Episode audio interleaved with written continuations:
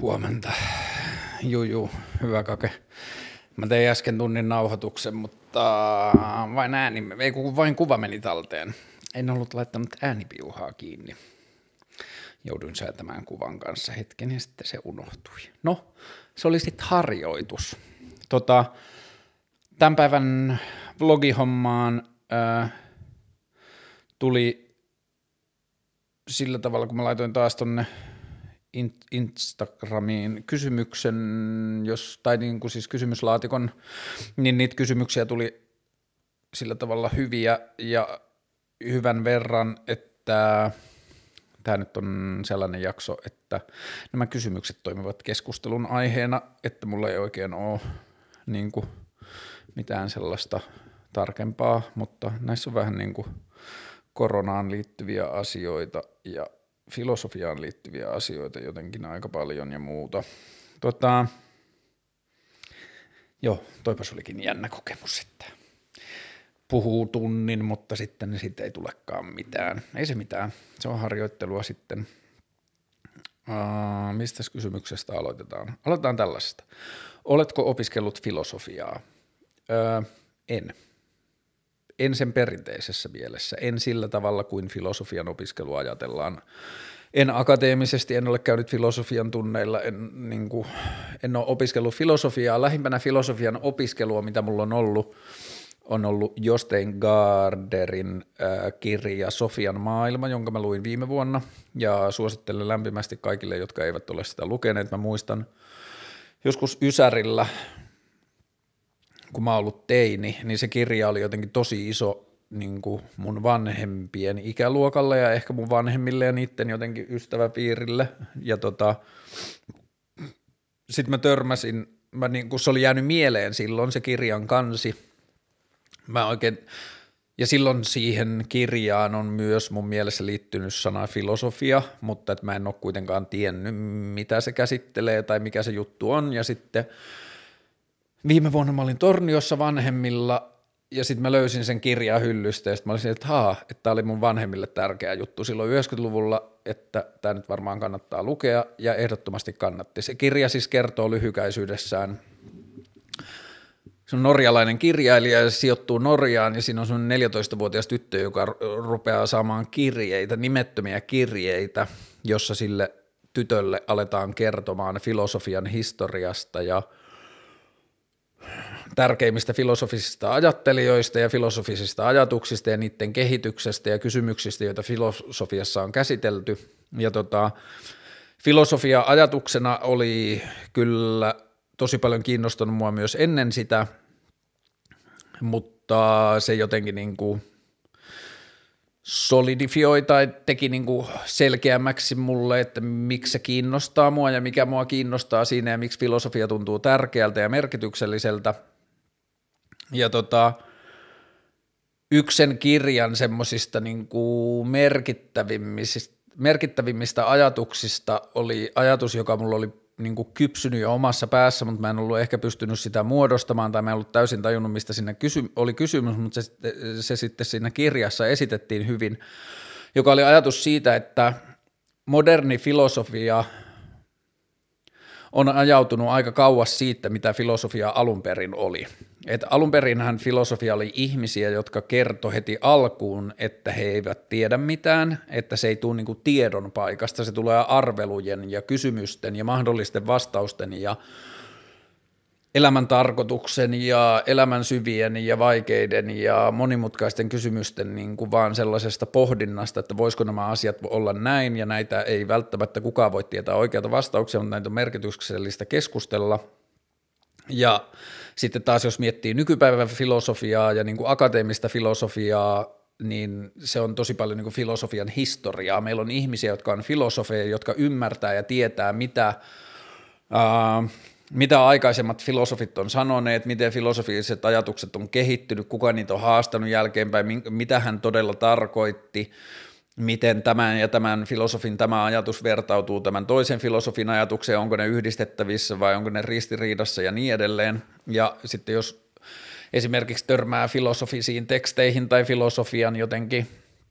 ulostuloihin, niin ne tuntuu olevan täynnä viittauksia muihin filosofeihin ja niiden ajatukset, niin kuin tämä ja tämäkin sanoi joskus, ja niistä on tullut vähän semmoisia niin totuudellisia, että koska Aristoteles sanoi jotain joskus silloin 2000 vuotta sitten, niin se on edelleen joku ajatuksen perusta tai niin kuin asia, johon voidaan vedota yhtään väheksymättä. Siellä on nerokkaita, ajattomia, klassisia ajatuksia, jotka niin kuin pitää kutinsa tänä päivänäkin, mutta että se on mun mielestä vähän harhainen ajatus lähteä miettimään filosofiaa. Tai niin kuin resursseja tuhlaava ajatus lähteä liikkeelle siitä, mitä joku toinen on sanonut jo. Että jos ihminen purkautuu filosofiaan tuntematta sen historiaa, paneutumatta siihen historiaan ja lähtee vaan miettimään niitä kysymyksiä, niin pahin mitä siitä voi seurata tai niin kuin silleen suurin accident, mitä voi seurata, on se, että joku ihminen päätyy samaan ajatukseen, joka on esitetty jo joskus aikaisemmin. Ja musta se ei tunnu hirveän va- vakavalta, musta se on niin kuin itsessään ja tosi kiinnostavaa ja inspiroivaa, että jos joku pystyy filosofisella ajatuksella, ajattelulla pääsemään samoihin niin kuin lopputulomiin, mihin on päädytty jo vuosisatoja sitten. Ja tuosta niin ajattelusta on vähän seurannut se, että siinä vaiheessa, kun mä itsekin kiinnostuin filosofiasta niin kuin jotenkin teemana – niin sitten mulla oli ensimmäinen ajatus sellainen, että mulla ei ole oikeutta osallistua siihen, että mulla ei ole riittävää pohjatietoa tai mä en ymmärrä kaikkea terminologiaa tai mä en osaa viitata oikeisiin ajattelijoihin tai jotain muuta. Ja sitten kun mä tutustuin siihen filosofian historiaan, niin mulle selvisi se, että ei tämä ole ollut sen pointti missään vaiheessa, tai että se on vasta niin kuin moderni ajatus, että tämä olisi filosofian pointti, että se lähtee niiden vanhojen ajatusten tutkimisesta – Yksi mun kaveri, joka on opiskellut filosofiaa yliopistossa pitkään, sanoi, että suurin osa niistä filosofeista, joihin me nykyään viitataan, ei koskaan, koskaan tienneet olevansa filosofeja, että niillä ei ollut filosofin koulutusta tai niillä ei ollut filosofin arvonimeä tai titteliä tai muuten, oli vaan ihmisiä, jotka mietti maailmaa ja kirjoitti ylös ja niin kuin pohti monimutkaisia ajatuksia. Jollakin tavalla se kertoo mun mielestä semmoista niin kuin rohkeudesta A, astua semmoisen niin arjen mundeinin tai niin kuin arkisen ulkopuolelle ja katsoa isompia kysymyksiä, mutta myös se on rohkeutta siihen, että varsinkin nykyisessä kulttuurissa, meidän kulttuurissa on tosi vahvasti rivien välissä ajatus siitä, että miksi sulla voisi olla jotain korkeampaa tietoisuutta tai miksi sulla voisi olla arvokkaita ideoita tai niin kuin, että tätä ovat jo niin monet sadat ja tuhannet ihmiset aikaisemmin miettineet, että miksi sun ajatuksilla voisi olla jotain merkitystä, niin varmaan tämä on aina ollut jollain määrin yhteisössä läsnä, niin se filosofiseen maailmaan lähteminen on ollut niin kuin rohkeutta myös uskoa siihen, että pyst- saattaa löytää jotain. Ja tuohon kysymykseen, onko mä opiskellut filosofiaa, niin siihen on niin kuin toinen vastaus, joka tietyllä tavalla on, että olen opiskellut, mutta en siinä perinteisessä mielessä. Se, miten mä olen opiskellut filosofiaa, on se, että mä oon viettänyt satoja tai jopa tuhansia tunteja viime vuosina niin kuin filosofisten kysymysten tai ainakin filosofisten kysymysten liepeillä olevien kysymysten kanssa elämän tarkoituksesta ja jostain todellisuuden luonteesta ja jostain tällaisista asioista. Ja varmaan yksi merkittävä tekijä siinä on ollut uskonnosta lähteminen, koska uskonto antoi niin – niin kuin ääniset tai selkeät vastaukset tosi moniin filosofisiin kysymyksiin ja sanoi vielä perään, että näitä asioita ei pidä miettiä enempää, koska ne saattaa käydä uskon esteeksi tai että jumalasuhde saattaa joutua kyseenalaistetuksi, jos miettii asiaa jotenkin niin kuin laajemmasta, että tämä on niin kuin se polku ja sisäistä tämä, mitä raamattu sanoo tai sisäistä tämä, mitä tämä meidän uskonnollinen yhteisö raamatusta tulkitsee, että tämä on se totuus ja kaikkien muiden totuuksien etsiminen on harhaista ja väärin – niin sitten kun päästi tuosta koko uskontokehikosta irti, niin sitten vähän niin kuin jäi tyhjiä aukkoja elämään, joita joutuu alkaa miettimään sitten uudelleen, että mitäs mä oon näistä mieltä oikeasti, jos en mä usko siihen, mitä mulle opetettiin. Niin siinä mielessä, ja sitten kun mä ymmärsin sanan amatööri todellisen tarkoituksen, niin sitten mä tajusin, että joo joo, mä haluan olla amatöörifilosofi koko elämänsä, elämäni. Ja amatöörihän on tosi tosi väärin ymmärretty ja väärinkäytetty sana. Se ajatellaan meillä, että se on jonkinlaista semmoista niin kuin touhuilua ja se on huonosti tekemistä ja se on laadutonta ja kaikkea muuta, mutta sana amatööri, sen etymologinen tausta on se, että se tulee latinan kielen sanasta amar, joka tarkoittaa rakastaa, ja ranskan kielen sanasta amateur, joka tarkoittaa rakastajaa, ja sana amatööri alkuperäisessä merkityksessään tarkoittaa ihmistä, joka tekee jotain asiaa siksi, että se rakastaa sitä, ei siksi, että sen pitää tehdä sitä niin kuin työn vuoksi. Ja mä kyllä todella uskon siihen, että tulevaisuus tulee olemaan amatöörien tulevaisuus, että kun me onnistutaan kyseenalaistamaan annettuja ja löydettyjä totuuksia enemmän ja enemmän, niin sitä tulee ensimmäisenä tekemään musta ne, jotka ei välttämättä tiedä sitä historiaa, niiden ajatusta ei ole kavennettu sille alueelle, jossa se maailma on aina pyörinyt. Ja sitten sellaiset ihmiset, jotka ei tiedä sitä historiaa tai oikein tekemistä tai näin tämä asia kuuluu tehdä, niin ne tulee tekemään – voihan niitä ajatella virheiksikin, mutta että ne tulee tekemään asioita, jotka menee sen vanhan kaanonin ulkopuolelle ja sieltä mä uskon, että me löydetään uusia vastauksia. Jos mietitään koko elämää, niin kuin elämän käsitettyä sen neljä miljardin vuotista historiaa, niin sehän on niin kuin virheiden historiaa, että se on geenimutaatioita ja niissä tapahtuneita virheitä ja niiden monistamisia ja niistä niin kuin voimakkaimpien tai toimivimpien virheiden henkiin jäämistä. Ja sitä mä ajattelen kyllä, että ajattelu ja filosofiakin isolta osalta on. Ja filosofiaan liittyy myös se, että kun mä rupesin tajuamaan, mistä filosofiassa on kysymys, ja kiinnostuin niistä asioista, niin se oli niin kuin ensimmäinen semmoinen hälytyssignaali, joka sai mut ajattelemaan, että politiikassa on jotakin pahasti pielessä, että politiikassa filosofian rooli on niin pieni. Että Mä ajattelen, että meidän varsinkin tällaisten länsimaisten hyvinvointivaltioiden poliittinen todellisuus olisi huomattavasti erilaisempi ja harmonisempi ja tulevaisuuslähtöisempi ja jotenkin innostuneempi ja inspiroituneempi, jos kaiken poliittisen keskustelun pohjalla olisi jonkinlainen niin kuin filosofinen kehikko tai että poliittisessa keskustelussa olisi oleva o, o, o, niin kuin filosofinen taso, joka leikkaisi kaikesta. Et mä oon miettinyt sitä, että jos mun pitäisi tätä nykyistä poliittista järjestelmää, johon mä en enää kyllä hirveästi usko, edus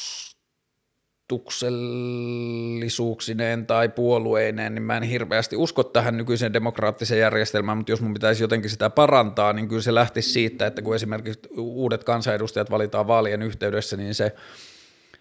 kansanedustajakausi, se neljän vuoden jakso alkaisi sillä, että kaikki nämä kansanedustajat menisi jonnekin yhteen paikkaan, vaikka viikoksi tai kahdeksi jonnekin leirikeskukseen tai mihin tahansa, kuitenkin vähän silleen arjen ulkopuolelle – ja siellä kaikki käytävät keskustelut pysyisi koko ajan niin kuin arjen poliittisten kysymysten ulkopuolella tai tämän päivän poliittisten kysymysten ulkopuolella, että siellä ei puhuttaisi sote-uudistuksista tai työmarkkinatuesta, vaan siellä puhuttaisiin siitä, että mistä me haaveillaan tai mihin me uskotaan tai mikä me koetaan elämän tarkoitukseksi tai mitä, mitä me koetaan elämän niin päämäärällis, pää, pää, päämääräksi tai tavoitteelliseksi. Ja mulla on myös se ajatus, että meidän nykyiset poliittiset politiikassa olevat toimijat on huomattavasti enemmän, eri, enemmän samaa mieltä maailmasta ja siihen liittyvistä isoista kysymyksistä kuin mitä meidän poliittinen järjestelmä antaa ymmärtää, kun poliittinen järjestelmä palkitsee erojen löytämisestä ja sitten ristiriidasta, niin meillä olisi niin kuin paljon, potentia, paljon enemmän potentiaalia ja paljon enemmän työkaluja ja paljon enemmän toivoa tässä poliittisessa touhussa, jos se lähtisi sieltä filosofisten keskustelujen kautta, koska mä uskon, että loppujen lopuksi ihmiset iso osa ihmisistä on isoista osista kysymyksistä pohjimmiltaan samaa mieltä, ja meidän politiikka ja meidän media varsinkin, ja meidän niin kuin, tapa kertoa tarinoita ja pukea politiikkaa sanoiksi, niin se ei, niin kuin, se ei nauti yhtä, ei, niin kuin, yhtä mieltä olemisen löytämisestä, ja se pitäisi olla jollakin tavalla mun mielestä koko poliittisen kehikon alusta, että löydetään ensin ne asiat, joista ollaan yhtä mieltä, ne yhteiset haaveet, yhteiset tavoitteet, lähdetään rakentamaan sen varaa ja nykyisessä poliittisessa järjestelmässä joku idea saattaa olla huono tai vastustettava vain siksi, että sen esittää väärän puolueen jäsen, ja se tuntuu musta tosi järjettömältä. Ähm. Okei, okay, tämä liittyy hyvin äh, filosofiaan. Onko kuolemanpelkoa olennaisempaa ahdistus siitä, että tässä lukee, että tätä ajankohtaa ei voi valita, mutta ehkä mä ajattelen, että sen ajankohtaa ei voi valita, eli jos mä ymmärrän tämän kysymyksen oikein, että onko kuoleman pelkoa olennaisempaa se, että sitä ei voi valita, milloin se tapahtuu, vai kuolema yleensä,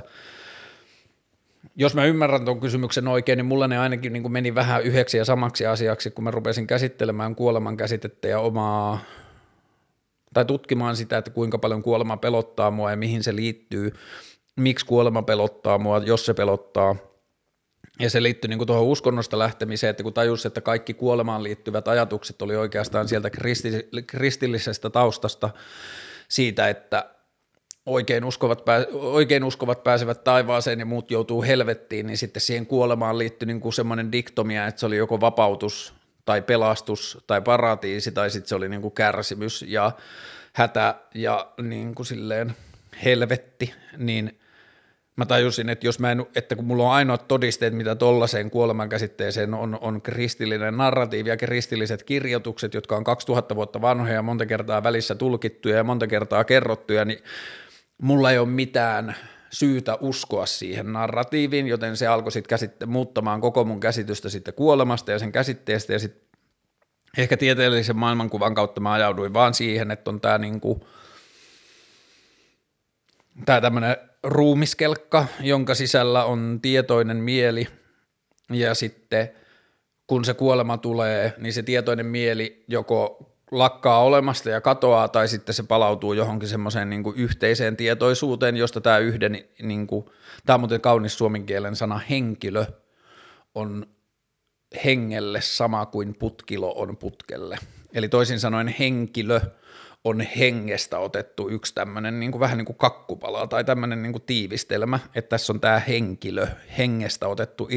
irrallinen kokonaisuus, niin sitten kun tämä henkilö kuolee, niin sitten jos on olemassa joku semmoinen niin yhteinen tietoisuus tai semmoinen joku, niin sitten siitä henkilön kuollessa se henki palautuu sinne niin kuin alkulähteelle, sinne kollektiiviseen tietoisuuteen, mutta että mulle kävi kuitenkin, ja mä, mähän saatan olla tässä ihan väärässä, mutta että mun nykyinen ajatus on kuitenkin se, että kun se ihminen kuolee,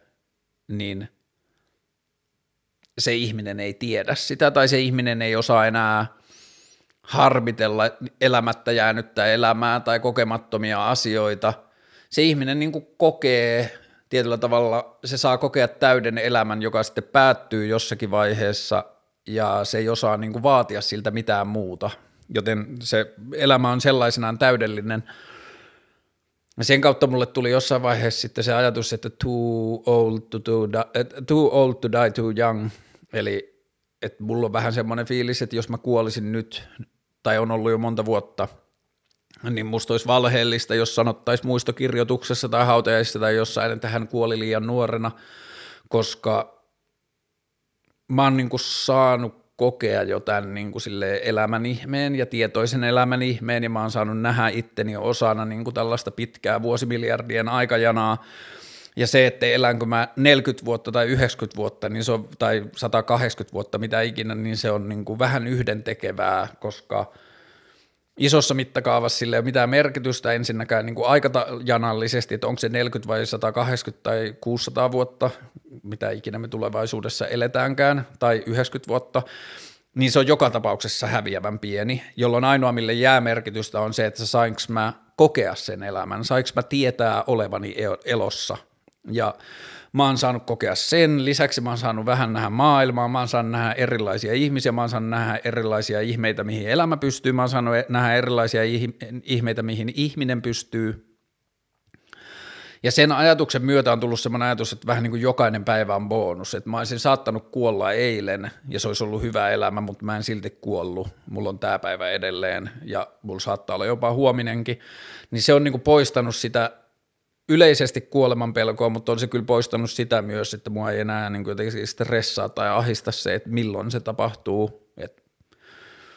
jos mä kuolen ensi viikolla pyöräillessäni liian lujaa, niin musta tuntuu, että mä oon niin valmis lähtemään. Tai, tai siis silleen, että mä oon saanut kokea hyvän elämän ja tämä oli ehdottomasti sen arvoista. Ja sitten jos mä oon kuollut, niin mä en osaa kaivata mitään muuta. Ja kyllä toi on niin toi ajatus,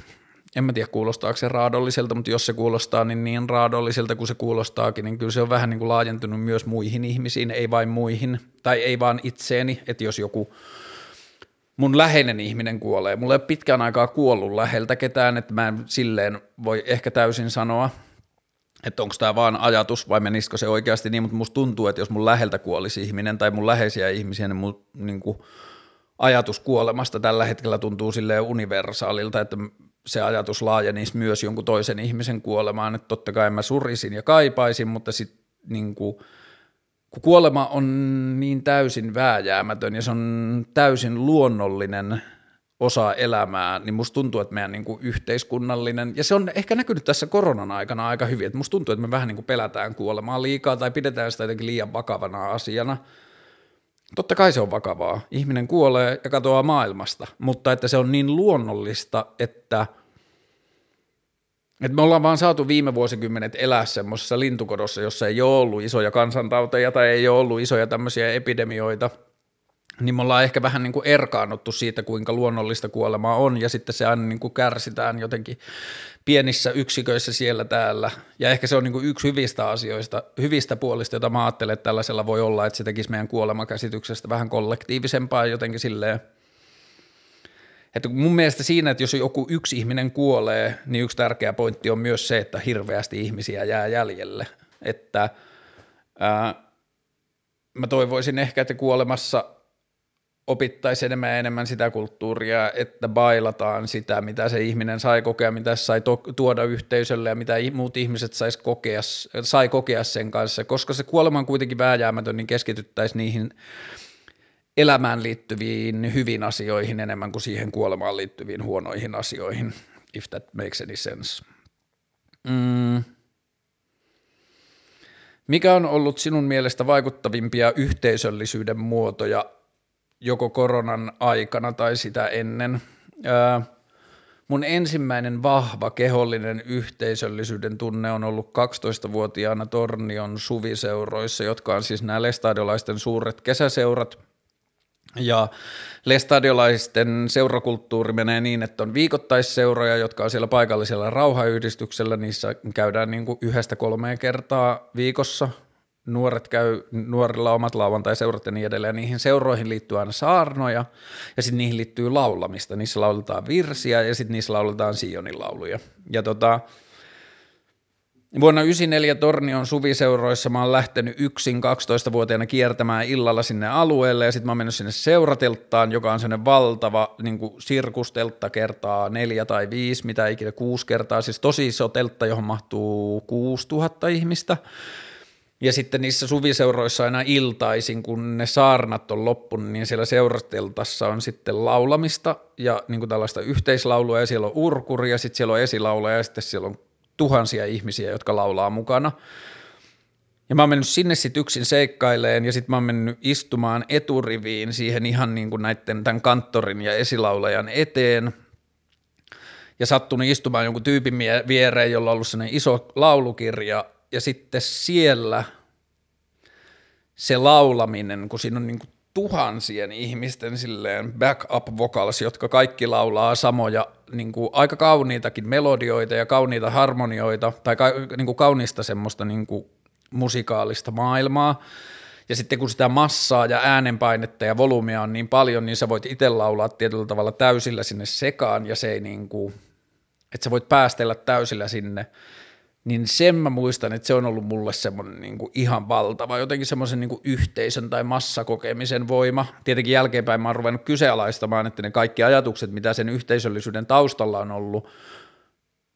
tai iso osa niistä ajatuksista näyttäytyy mulle nykyvalossa valheellisena tai virheellisinä, että siinä on ollut se ajatus siitä, että vain nämä ihmiset tai vain nämä lestadiolaiset ihmiset pääsee taivaaseen ja tämä, niin kuin, että me ollaan valittu kansa ja me ollaan niin kuin se onnekas joukko, joka pääsee taivaaseen ja kaikki muut ihmiset joutuu helvettiin ja joutuu kokemaan helvetin kärsimykset ja niin kuin itkua ja hammasten kir- kirjastystä ikuisesti samaan aikaan, kun me päästään sinne taivaaseen, joka on pelkkää ihanaa ja nautinnollista,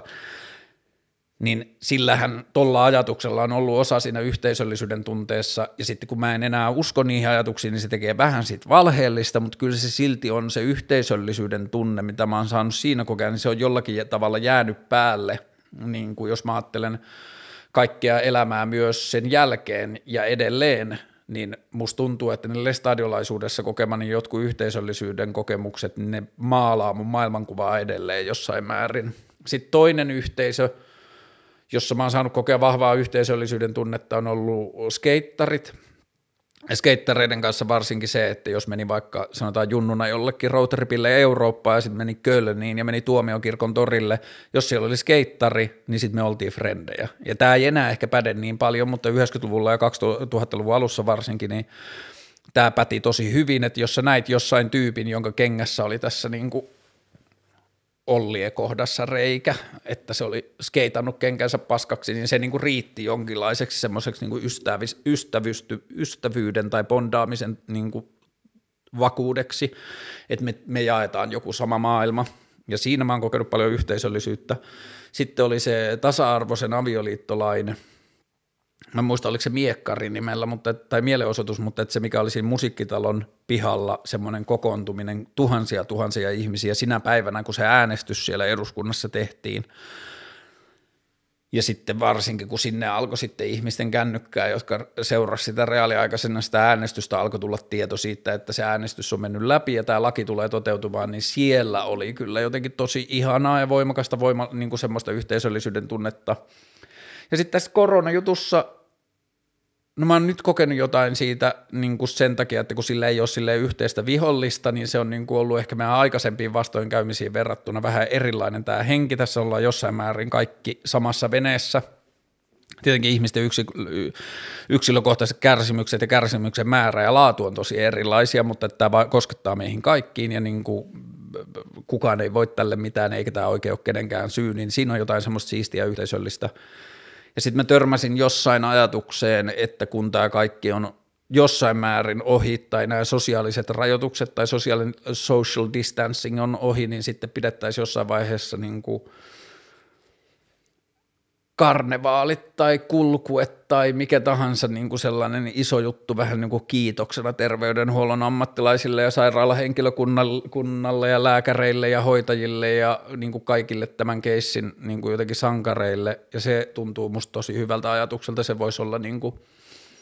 pitkästä aikaa semmoisia juttuja, jotka todella tuottaisi yhteyttä niin kuin ihmisten välillä, että on hankala kuvitella, että minkään esimerkiksi poliittisen linja niin kuin riitojen yli ei menisi tai onnistuisi yhdistämään se ajatus siitä, että ollaan kiitollisia vaikka terveydenhuoltohenkilökunnalle, terveydenhoitohenkilökunnalle,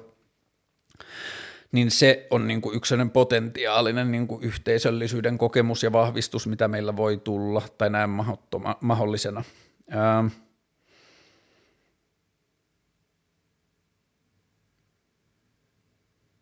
Mä laitoin siihen mun Insta-kysymykseen, että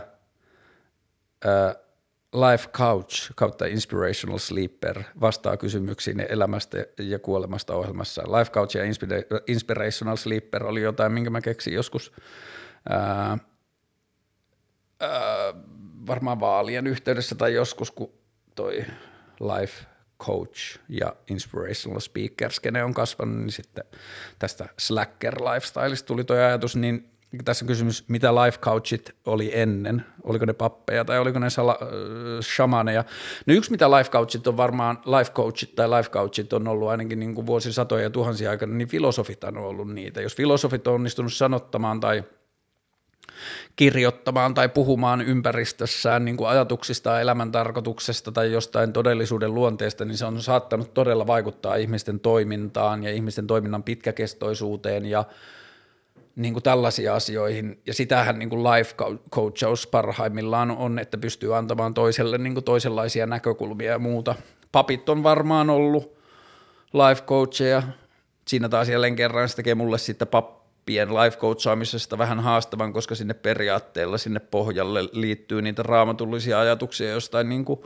raamatun ihmiskäsitystä ja jotain tällaista, niin se on mulle vähän hankala. Shamanit, joo, mm, niin kuin transcendenssi ja meditaatio ja ehkä jotkut psykedeelliset kokemukset ja jotkut tollaiset, niin ne on antanut ihmisille työkaluja kyseenalaistaa todellisuutta ja muuta.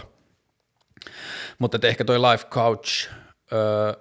life coach tai life coach skene, niin ehkä sen niinku ongelma mulle on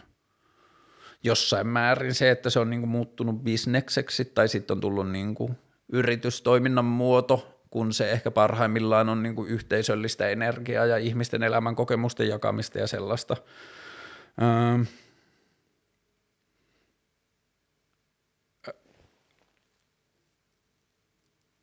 eletäänkö simulaatioissa, eletäänkö me simulaatioissa? Mm,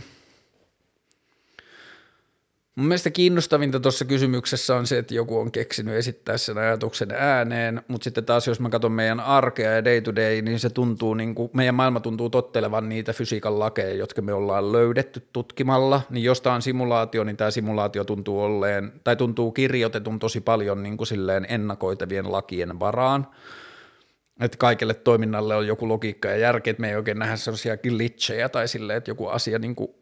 kun mä ehkä ajattelen, että jos tämä olisi simulaatio, niin tässä olisi enemmän jotain semmoisia niin ihmeellisiä häiriöitä, mitä me ei ymmärretä, mutta tietyllä tavalla mä en näe ehkä sitä hirveän merkitykselliseksi, että ollaanko me simulaatiossa vai ei, koska tämä tuntuu kuitenkin toimivan ennakoitavalla tavalla, tai että jos mä pudotan kännykän, niin tää, se päästää äänen ja tämä sohva tärähtää ja muuta, että, niinku, tämä simulaatio on jossain määrin meidän käsissä tai me voidaan ymmärtää sitä, niin siksi se tuntuu mulle jotain vähän niinku merkityksettömältä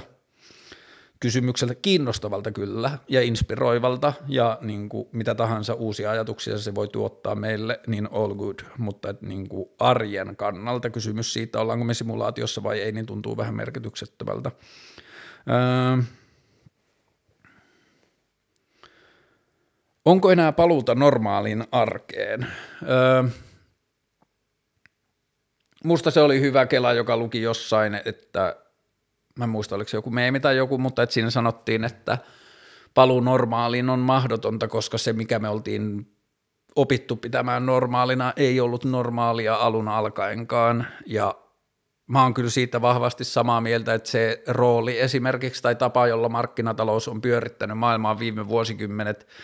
niin mä en jaksa uskoa, että se oli kenenkään niin kuin haave tai kelaa, että maailma menisi tuohon suuntaan, että sitten kun se markkinatalous onnistui rakentamaan sen kilpailumentaliteetin ja sitten jokainen yksilö koki tehtäväkseen pärjätä siinä kilpailussa ja sen järjestelmän kyseenalaistaminen oli niin kuin uhka sille kilpailussa selviämiselle tai pärjäämiselle, niin sitten se vaan alkoi niin kuin ottaa valtaa ja tuli jättiyrityksiä, jotka laittoi koko toimintansa logiikaksi sen, että ne tuottaa mahdollisimman paljon – niin se tilanne meni niin helvetin oudoksi ja epäterveeksi ja niin kuin kreisiksi, jotenkin lyhytnäköiseksi, niin mä kyllä sydämestäni toivon, että me ei palata normaaliin. Ja alkaa näyttää kyllä kiinnostavasti siltä, että tämä tulee, tämä koko juttu näyttää olevan semmoinen niin kuin sorkkarauta, joka heitetään johonkin markkinavoimien koneeseen tai semmoiseen kapitalistiseen niin kuin tietyllä koodilla toimivaan järjestelmään, niin musta tuntuu, että tämä sylttää niin pahasti tämä juttu, että se pakottaa meidät kyseenalaistamaan koko niin kuin meidän suhteen rahaan ja ehkä myös velkaantumiseen tai johonkin niin kuin tällaisiin rakenteellisiin asioihin, mutta kaikista eniten mä kyllä toivon, että me tässä jaksossa nyt ja tämän jälkeisessä elämänvaiheessa, niin me kyseenalaistetaan kaikista eniten sitä, että mitkä oli niitä, no, niitä asioita, joita me pidettiin jo normaaleina, mutta mihin me ei haluta enää koskaan palata. Ja se tuntuu tosi niin kuin merkitykselliseltä ja ehkä myös jotenkin silleen vähän omalta tehtävältä niin kuin, tai semmoiselta asialta, johon tuntuu luontevalta purkaa energiaa ja että siitä voi tulla jotain hyötyä, että jos pystyy antaa jotain semmoista niin kuin näkökulmaa ja keskustelua siihen, että me ei mentäisi siihen normaaliin normaaliin ja kyseenalaistettaisiin sitä. Ja sitten taas minkälaisia lukuja meille alkaa tulemaan, niin kuin että eilen mä näin sen yhden kaavion, jossa oli vuoden 67 jälkeen niin kuin piirretty käyrälle sitä, että kuinka monta –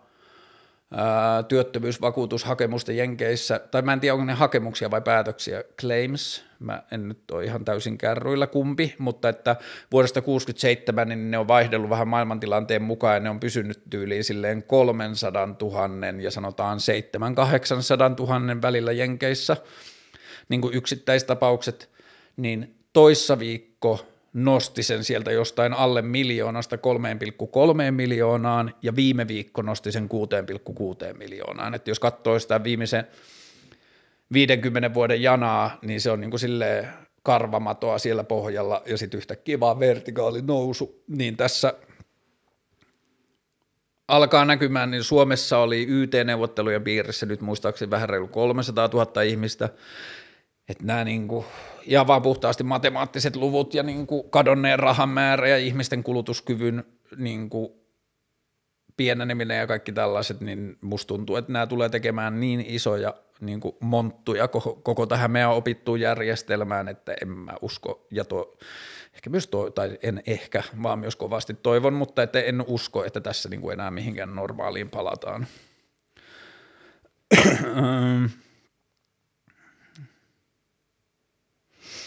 Onko varattomuudessa jotain romanttista?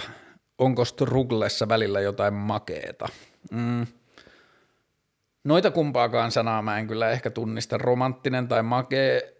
Hyviä puolia mä oon löytänyt jotain ja hyvät puolet, mä oon myös puhunut näistä aikaisemmin, mutta just se, että, niinku, että tajuaa, että monet asiat, joiden on luullut, että ne on niinku joku elämänlaadun tae tai että elämä laadukkaana, laadukas elämä vaatii jotain tiettyjä asioita, niin on tajunnut, että ei vaadi, että –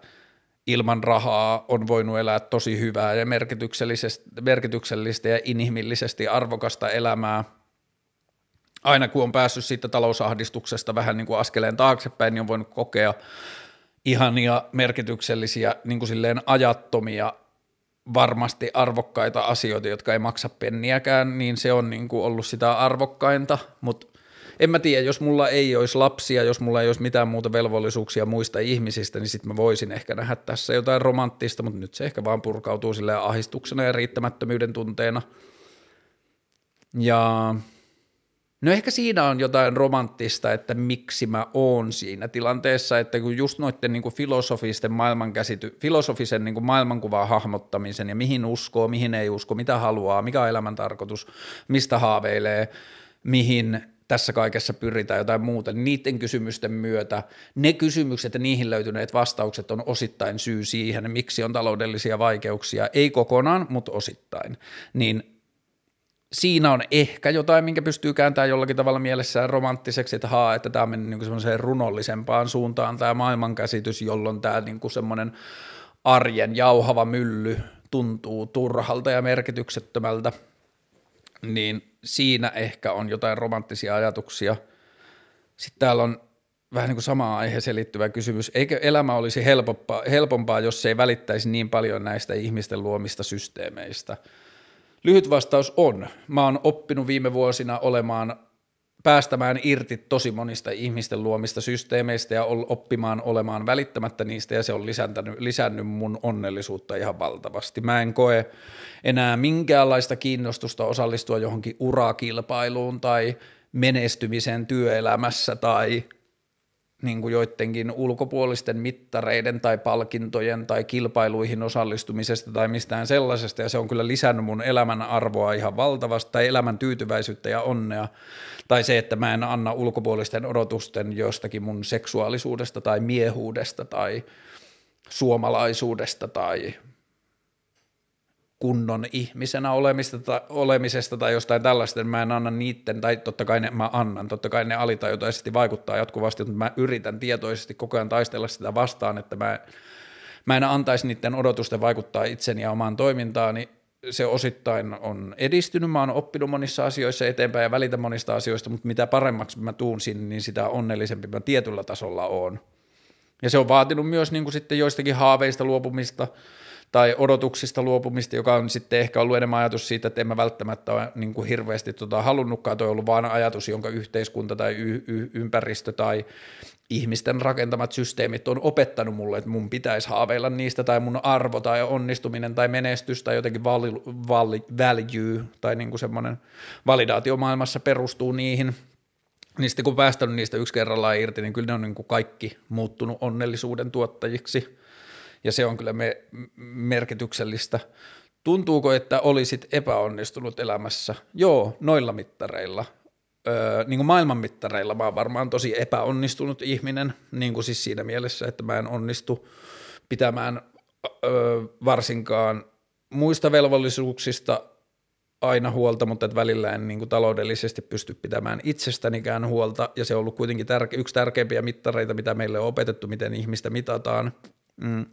Niin joo, kyllä mä niissä mielessä on epäonnistunut. mitään muita, missä mä oon epäonnistunut. Mä oon avioeron läpikäynyt, joka on niin kuin yksi yhteiskunnallisia epäonnistumisen ajatuksia, joka on mun mielestä crazy ajatus, että kaikki muut parisuhteen päättymiset, paitsi toisen kuolema, olisi epäonnistumisia. Ja siinä mä oon niin kuin joutunut rakentamaan omaa kehikkoa ja omaa tapaa ajatella sitä asiaa ja niin kuin toteamaan, että mm, et joo, perinteisillä mittareilla mä oon epäonnistunut, mutta en mä itse ajattele sitä niin – että mä tein kaikkeni ja mä tein siihen paljon töitä ja niin kuin, että mä voin nukkua yöni rauhassa, että mä yritin ja niin kuin me tehtiin paljon töitä sen eteen, niin silleen mä en koe epäonnistuneeni. Mm. Ja sitten, niin kuin, että jos miettii, että mä oon vaikka joskus junnuna halunnut mainosalalle ja niin kuin haaveillut, että mä menestyn jotenkin siellä, niin totta kai mä oon epäonnistunut, koska mä en ole menestynyt siellä sillä tavalla, niin kuin siellä pitäisi menestyä, mutta sitten kun se ei ole enää mulle merkityksellistä, niin se ei niin kuin tunnu epäonnistumiselta. Ähm, pelkäätkö kuolemaa, kysytään. Tähän vähän niin kuin vastattiin tuossa alussa. En mä koe pelkääväni. Tai jos mä en koe pelkääväni, niin en mä silloin varmaan pelkää. Ja mun mielestä se on ehkä jopa muuttunut kiinnostavammaksi kysymykseksi se, että pelkäänkö mä muiden ihmisten kuolemaa, pelkäänkö mä läheisten ihmisten kuolemaa – niin tällä hetkellä mä en tunnista sitä ja mä saatan olla jäävisen asian kanssa, koska mun läheltä ei ole pitkään aikaa kuollut ketään. Mä oon muutenkin elämässä säästynyt tosi paljon niin kuin läheisten ihmisten kuolemilta, että ne on niin kuin ehkä tietyllä tavalla kaikki melkein edessä, mutta et silti musta tuntuu, että se ajatus siitä, että elämä itsessään on jo koettuna merkityksellistä, niin sen pituudella ei ole niin paljon merkitystä tai väliä, niin sitten se on poistanut sitä koko ahistusta kuoleman käsityksen ympäriltä, enkä mä jotenkin tunnista kuoleman pelkoa ehkä se sitten ampuu mua naamaan jossain vaiheessa jonkun niin kuin rakkaan ihmisen kuoleman kautta, ja sitten tajuan, että haa, oli vain kusettanut itseltäni, että pelkään vitusti ja niin edelleen. puhu jotain eutanasiasta ja itsemurhasta. Ollaanpa sitä hyvän tuulisia nyt sitten tänään ja kysytään niin kuin iloisia asioita, mutta hyvä niin, koska nämä on mun mielestä niitä asioita, joista puhutaan liian vähän. Mun ajatus eutanasiasta on se, että kun ihmiseltä ei kukaan kysy, haluaako se syntyä. Ihmi, niin kuin, että ihmisen syntymä ei ole sen ihmisen oma valinta. Niin mun mielestä ihmisen kuolema silloin, kun se lähtee tietoisesta paikasta ja eikä esimerkiksi jostain hoidettavissa olevan niin kuin mielenterveysongelman tai että jos ihmisen halu kuolla ei johdu siitä, että se on sairas, niin se on niin kuin eri tilanne, mutta jos ihminen – niin kuin pohdinnan ja tilanteen ymmärryksen ja on kaikissa sielu- ja ruumiin voimissa, niin kuin, tai riittävissä sielu- ja ruumiin voimissa, niin mun mielestä ihmisellä pitää olla oikeus eutanasiaan, että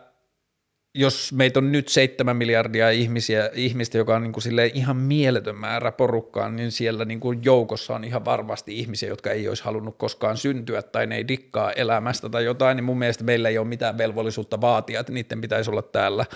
niin kuin jonain velvollisuutena muille ihmisille, koska niiltä ne ei ole ikinä laittanut nimeä mihinkään sellaiseen paperiin, jossa ne suostuu, että niiltä saadaan vaatia sitä. Hollannissa tapahtui muutama vuosi sitten semmoinen juttu, että siellä oli nuori se oli mun mielestä, aivan niin kuin tästäkin olisi ehkä puhuttu jossain aikaisemmassa jaksossa, mutta nyt kun tämä kysymys kerran tulee, niin mennään sen kautta, mutta että siellä oli tyyppi, joka oli, se oli kahden ja kolmenkympin välissä, mä en muista tarkkaa ikää, semmoinen tyttö, joka oli kokenut niin kuin siis ihan kauhean lapsuuden, siis seksuaalista väkivaltaa ja heitteillejättöä ja niin kuin hirveitä traumaattisia kokemuksia. Ja sitten oli vuosikausia terapiaa ja niin kuin psykiatrisia hoitoja ja tilanteen selviämistä tai niin kuin selvittämistä ja niin kuin mielenterveyden hoitamista ja muuta. Ja sitten se ihminen vaan niin kuin koki, että se ei saa enää elämän syrjästä kiinni, että se on kokenut liikaa ja liian kauheita asioita. Ja sitten lääkärit ja psykologit ja muut antoi sille niin poikkeusluvan jossain niin tyyliin 30, ennen 30, että – ne niin kuin usko sen ihmisen kokemukseen maailmasta, että se ei niin kuin usko enää pääsevänsä eteenpäin tai saavansa elämän syrjästä kiinni, että se on niin kuin liian pahasti traumatisoitunut ja sille annettiin ne eutanasialupa. Ja niin murheellista kuin se on, niin mun mielestä se on myös kaunis tarina, että meidän pitää niin kuin uskaltaa haastaa kuoleman käsitystä ja meidän pitää niin kuin ymmärtää elämän monimuotoisuutta ja kaikkea sellaista, ja niin kuin koko ajatus siitä, että eutanasia, koska mun käsitys, että ne pääasialliset syyt, miksi ää, esimerkiksi vastustetaan, niin ne on, niin kuin, jos ei suoraan kristillisiä, niin ne on ainakin kristillisen kulttuurin jäämiä, että on se ajatus, että Jumala on luonut elämän, joten ihmisellä ei ole oikeutta ottaa sitä elämää pois. Siitä mä oon täysin samaa mieltä, että kellään ihmisellä ei ole oikeutta ottaa toisen ihmisen elämää pois, mutta että kun mä en usko siihen, että Jumala on luonut elämää, niin mä en usko myöskään, että yksittäinen ihminen on kellekään muulle velkaa siitä omasta elämästään, niin kuin, että olisi joku Jumala, joka saa ainoastaan päättää siitä, milloin ihmisellä on lupa kuolla, niin se on mulle niin kuin ei-kestävä ajatus. Ja sitten itsemurhasta, niin toi ehkä vähän niin kuin se sama, että mä toivoisin, että jos itsemurhia ja ehkä niin kuin tämän koronan yhteydessä tämä on niin älyttömän monimutkainen ja vaikea asia, että sitä me tullaan varmaan, toivottavasti me käsitellään sitä jo etukäteen, mutta että, niin kuin, että luultavasti me tullaan käsittelemään sitä pääasiassa jälkeenpäin, että mitä tämmöinen niin sosiaalinen eristäytyminen tekee esimerkiksi meidän itsemurhatilastoille. Mutta mä toivoisin, että me päästäisiin kulttuurina siinä eteenpäin, että jos itsemurha tapahtuu, niin me niin ymmärrettäisiin se, että se lähipiiri joka joutuu jäämään käsittelemään sitä itsemurhaa, niin ne ei niin kuin, että me päästäisiin irti siitä ajatuksesta, että ne ihmiset, jotka jäävät suremaan, ei niin kuin, kun musta tuntuu, että kun mä oon joskus elämässäni nähnyt jotain yhteisöjä tai perheitä tai muita, joissa itsemurhaa on käsitelty tai itsemurhaa on jouduttu kohtaamaan, niin ihan niin kuin siihen olisi liittynyt häpeää siitä sen ihmisen teosta. Ja se on mun mielestä jotenkin täysin käsittämätöntä ja kohtuuton ajatus ihmiselle, joka valmiiksi suree ja sillä on murhe ja ikävä ja niin kuin sen elämästä on viety rakas ihminen, niin se joutuisi niin kuin jotenkin häpeämään sitä tai se joutuisi niin kuin, että sitä jotenkin peiteltäisiin tai sitä ei voisi puhua avoimesti tai jotain muuta. Että tämä liittyy ehkä siihen laajempaan meidän kuolemankäsitykseen ja siihen, että musta tuntuu, että meidän kollektiivinen ajatus kuolemasta on jotenkin tosi lapsen kengissä ja tosi niin kuin jotenkin silleen infantiili, että pääasiallinen tapa kuolemasta puhumisen on se, että siitä ei puhuta. Mutta niin kuin varsinkin suhteessa itsemurhaan, jos ihminen päätyy tekemään itsemurhan mistä tahansa syystä, niin se ei ole niin kuin kenenkään muun syy. Ja siitä ei niin kuin kenenkään muun ei pidä kantaa siitä jotain velvollisuutta tai vastuuta. Totta kai niin kuin meidän pitää sosiaalisina eläiminä yrittää tehdä se, mitä me voidaan, auttaaksemme muiden ihmisten kärsimyksissä ja elämäntilanteissa, mutta että, niin kuin, että se jälkeenpäin niiden asioiden puimiminen tai itsensä soimaaminen, niin se ei niin kuin auta ketään päinvastoin se voi tehdä sitten tilanteesta paljon vaikeampaa. Ää, tästä täällä oli vielä?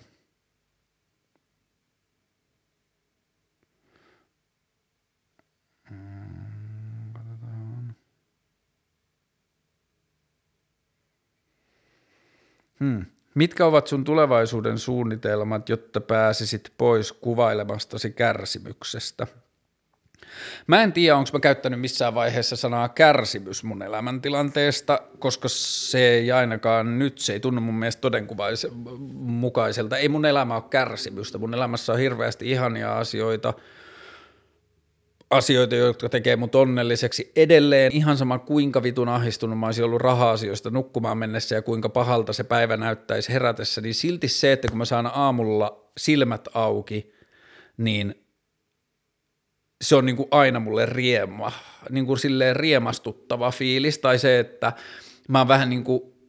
yön aikana unessa unohtanut, että mitä elossa oleminen on, ja sitten kun mä herään aamulla, niin ensimmäinen ajatus on se, että aha, tämä elämäjuttu, näitä ihmisiä ja maapalloja, mahdollisuuksia ja kaikkea tällaista, ja se niin kuin innostus elämästä ja maailmasta vie mun heräämisen jälkeen niin kuin leijonan osan mun ajattelusta niin kuin aika pitkään, ja sitten vasta sinne saattaa syntyä tilaa jollekin, että ai niin, tämä on edelleen maailma, jossa mulla on maksamattomia laskuja, tai tämä on edelleen maailma, jossa mä en tiedä, mistä mun toimeentulo tulee tulevaisuudessa tai jotain muuta, mutta silti mä voin aina ottaa – ja tämä kielikosmos ja tietoisuustatuointi, jonka mä otin vähän aikaa sitten, niin ne on niinku niitä asioita, joihin palautumalla mä aina pystyn muistamaan myös, että joo joo, että ihan sama vaikka mä olisin varaton ja ihan sama vaikka mä asuisin luolassa ja kukaan ei rakastaisi mua tai mitä tahansa, niin nämä asiat on inspiroivia joka tapauksessa, että tämä maapallo on, tai niinku kosmos on ääretön ja ää, niinku kieli on ihmeellinen konstruktio, jonka meidän aivot on pystynyt kesi, niinku ke- kehittämään ja synnyttämään ja me pystytään kommunikoimaan tällä tavalla toisille ja meillä on tämmöinen yksi jaettu suomen kieli, jossa on omat nyanssissa, että se on tosi kiehtovaa. Ja sitten on vielä tämä tietoisuusjuttu, että vaikka mä olisin kuuromykkä sokea ja mä makaisin sidottuna sängyssä, niin silti mulla on niin kuin rajaton universumi mun pään sisällä, jossa se voi mennä mihin tahansa suuntiin ja se voi niin kuin kokea ja käsitellä asioita. Niin sillä tavalla mä niin kuin sanan kärsimys käyttäminen mun elämäntilanteesta tai elämästä, jota mä oon elänyt, niin ei tunnu oikealta, mutta jos mä niin kuin määrittelen tämän kysymyksen uudelleen, mitkä ovat sun tulevaisuuden suunnitelmat, jotta pääsisit pois kuvailemastasi ahdingosta, niin kyllä tämä korona teki tästä aika jännää, koska multa lähti kaikki duunit ja ainakin hetkellisesti niin kuin myös ne taloudelliset lähteet, jolla mä ajattelin niin kuin tilanteen jollakin tavalla helpottuvan, ne lähti pois, niin jotenkin ehkä mun aivot antoi mulle luvan myös ajatella, että ei mun tarvitse tietää nyt, että maailma on niin poikkeustilanteessa ja kaikilta, niin monelta muultakin niin kuin lähti se turvallisuuden tunne tai tulee vielä, että tämä tilannehan on tosi alussa vielä, tämä on kestänyt vasta kaksi-kolme viikkoa ja tämä tulee kestää kuitenkin vielä varmaan viikkoja ainakin, niin tämä tilanne tulee vielä pahenemaan monella tavalla, niin mun omista ongelmista valittaminen tuntuu koko ajan itsekäämmältä ja itsekäämmältä, ja mä, siis, okei, okay, I need to rephrase that, koska mä ajattelen silti, että omistakin ongelmista puhuminen on merkityksellistä, koska niin kuin mä oon saanut sen nähdä jo nyt, tämä oli ihana palaute, mä luen tämän, tämä oli tullut mun johonkin yhteen näistä vlogeista oli tullut tällainen kommentti. Nämä vlogit ja sun ajatukset on yksi toimivin pakokeino mun tämänhetkisen elämän, ahdistu- tämän, tämänhetkisen elämän ahdistuksiin. O- olen kiitollinen sinusta. Niin tuohon kommenttiin mä olisin voinut periaatteessa lopettaa kaiken näiden vlogien tekemisen, että, tai niin kuin näiden, tämän koko keskusteluohjelman tekemisen, että silloin mä oon jo onnistunut tekemään jotain, mitä mä en olisi ikinä haaveillut, että mä voisin tehdä, että mä pystyn tuottamaan jollekin ihmiselle helpotusta ahdistukseen, niin siksi mä en halua niin kuin vähätellä kenenkään muun puhetta omista ahdingoista tai edes omaa puhettani omasta ahdingosta, mutta mä tarkoitan sitä, että mun oma kärsimys kärsimys tai ahdinko muuttuu koko ajan vähemmän ja vähemmän merkitykselliseksi siinä kokonaismielessä, koska se koskettaa niin paljon monia muita, niin sitten ehkä se on antanut mulle mun aivoihin semmoisen vähän niin kuin luvan nyt siihen, että mm, älä ahdistu siitä asiasta niin paljon, älä stressaa siitä niin paljon, tee niitä asioita, mihin uskot ja tee niitä asioita, mille koet merkityksellisyyttä. Ja niin kuin, hyvä tästä tulee, jos ei tuu, niin sitten hashtag luola kuolema, että niin kuin, että parasta, mitä sä voit nyt tehdä, on parasta, mitä sä voit nyt tehdä. Ja niin kuin huolehtimisesta, stressaamisesta, unettomuudesta, paniikista, ahdistuksesta. Monet noista asioista on sellaisia, joille ei voi mitään, mutta niistä on helppo sanoa, että niistä ei ole mitään hyötyä. Niin sitten – jos mä pystyn olemaan jossain hetkessä levollinen tai onnellinen tai jotain, niin mä yritän vahvistaa sitä kaikin tavoin, että hyvä, että tämä on jotain, mitä sä ansaitset ja tämä on jotain, mikä auttaa sua enempään, enem, eteenpäin enemmän kuin se, että sä olisit ahdistunut. Niin vastauksena kysymykseen, ei, mä en tiedä. Mulla ei ole tulevaisuuden suunnitelmia, joilla mä pääsisin eroon ö, tai pois kuvailemastani ahdingosta, että aika näyttää. Ö, varmaan syksyllä ollaan viisaampia ja en tiedä. Toi kysymys on vaan niin paljon kiinnostavampi, jos miettii koko yhteisöä ja koko yhteiskuntaa ja koko ihmisyhteisöä, niin se on paljon kiinnostavampi kysymys kuin se, että miten mä pääsen eroon tästä ahdingosta, niin varmaan samalla lailla kuin tähänkin mennessä, että niin yritän osallistua täysille ja yritän antaa yhteisölle enemmän kuin otan siitä ja niin kuin good spirits and good music – Olikohan siinä kaikki?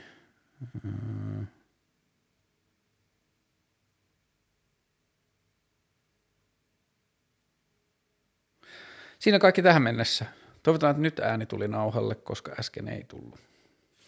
Ää, tänään tuli taas lunta. Ehkä se sulaa pian pois, mutta ihana valoisuus. Kohta me nähdään vihreitä lehdissä puissa – ja maailma menee vaan hullummaksi ja hullummaksi, mitä pidempään tätä kestää. Mutta sitten kun maailma oli valmiiksi aika hullu, niin ehkä tämä on sitten se asia, joka parantaa meitä monessa tai joissakin asioissa. Siinä tämän päivän epistola. Kaikkea hyvää. Palataan varmaan ensi viikolla. Moi.